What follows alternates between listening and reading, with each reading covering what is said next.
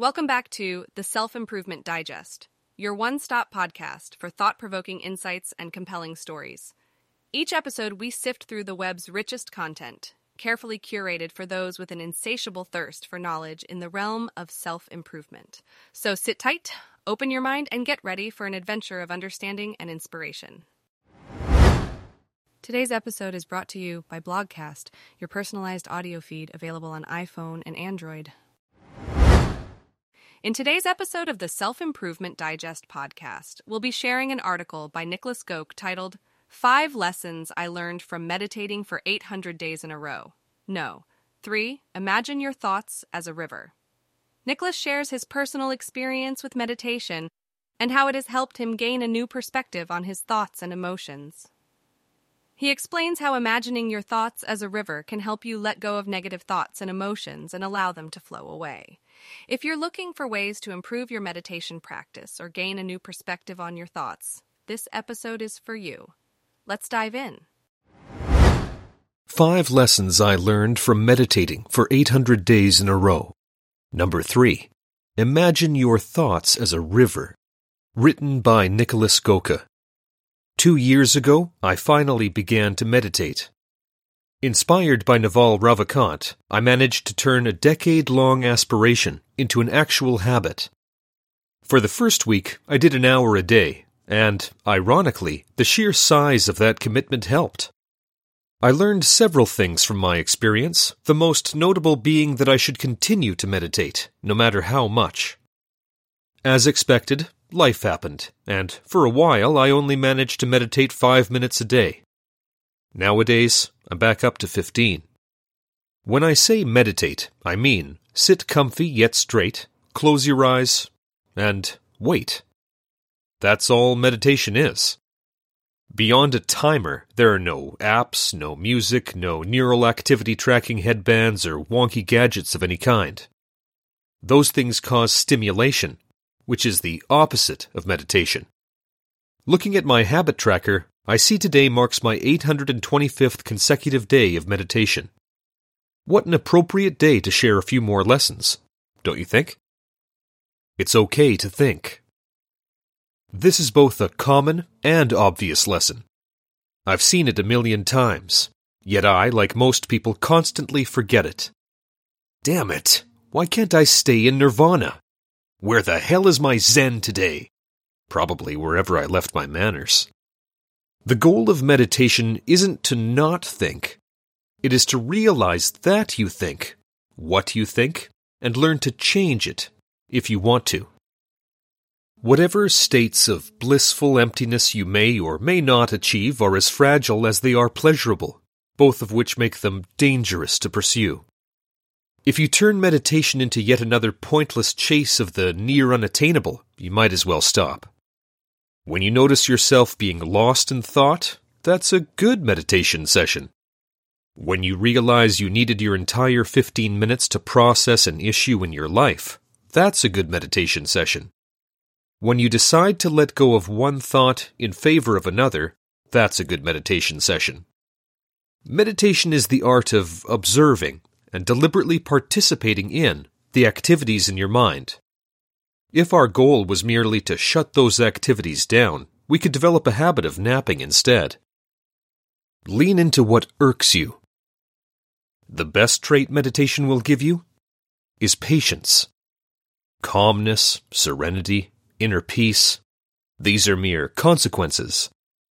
Patience is where it starts, and forced to sit there without acting, it's your only option. Naturally, life will find ways to be particularly annoying in those 15 minutes you've anointed as your sacred time of silence. In my case, common instances are construction work in my building, passing cars honking outside, ambulance sirens wailing, and my ears starting to itch right when I close my eyes. These are perfect opportunities to practice. For as long as I can, I try to resist scratching the itch, often literally. It's all stimulation. You don't have to act on it. On a good day, I won't fall for the distraction. Instead, I'll become the distraction. I sync my mind to the rhythm of the drill or the sirens. They too are the pulse of life. Who am I to resist? I become the hair on my cheek, sitting lightly on human skin, ready to fall any time. I become the hum of my fridge, buzzing away to keep the universe in balance. It is a good skill, the ability to keep yourself from erupting like a volcano. It is better still, however, to be able to realize what's poking you is just another natural part of life. Imagine your thoughts as a river. What makes thinking difficult to observe is that you do it all the time. Your default mode of consciousness is going from one thought to the next, never breaking the chain. It's a chain that is highly flexible, seamlessly adjusting to impulses and interruptions. As soon as they're handled, it's back to the original lane. If you want to observe your thoughts rather than bathe in them, you must turn them into a dynamic, abstract entity. Which image you choose is up to you. I like the idea of a river. When my mind is calm, I'm sitting in the grass next to a little stream. I watch it ripple along, shimmering in various colors. I can see topics, ideas, even individual sentences float by. Work. I need to check my inbox. The room feels cold. My goal is to keep sitting, to not reach into the river and grab what I see. Depending on how active my brain is, the river will look different, but the goal remains the same. Just sit and watch. Don't jump into it. Sometimes my stream of thoughts feels as big as the Thames. I could sit next to gushing rapids or at the edge of Victoria Falls. It can be hard to stay on land. This morning, I was sitting beside a creek. It was peaceful. Then I thought about something I saw on Twitter. I chuckled and began to craft a response. Just before I could send it, I woke up.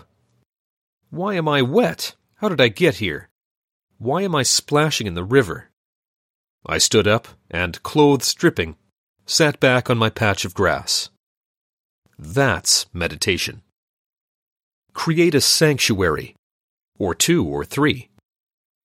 Nirvana is not a place you can enter at will, but how you design your mind is up to you. In the video game series Kingdom Hearts, there's a place called Castle Oblivion. All of the rooms are white. One houses an egg looking device called a memory pod. I like that room. I go there a lot. I also like the version of King's Cross where Harry meets Dumbledore at the end of Harry Potter. In the game Fable 3, there's no menu. Just a room, literally called the Sanctuary, where you can safely recover, change your equipment, and so on. Even the music is relaxing.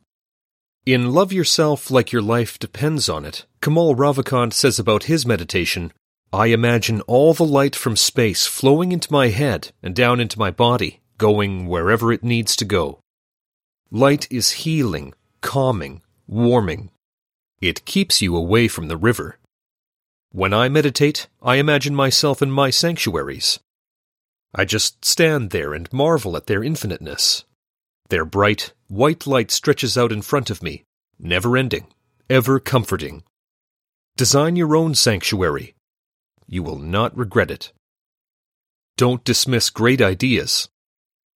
You won't be able to anyway. The only ideas you can dismiss during meditation are mediocre ones. Maybe they're not fully fledged out. That's okay. If they're actually great, they'll come back later.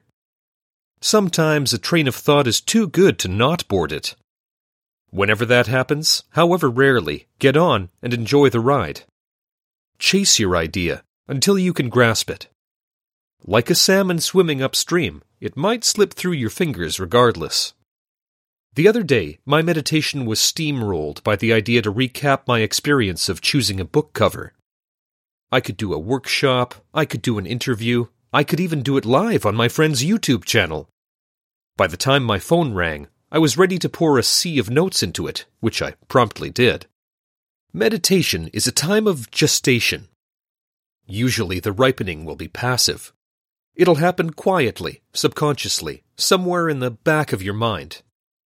Sometimes, however, the fruits of your thought tree will bloom. When they do, it's time to collect them. Don't let them go bad.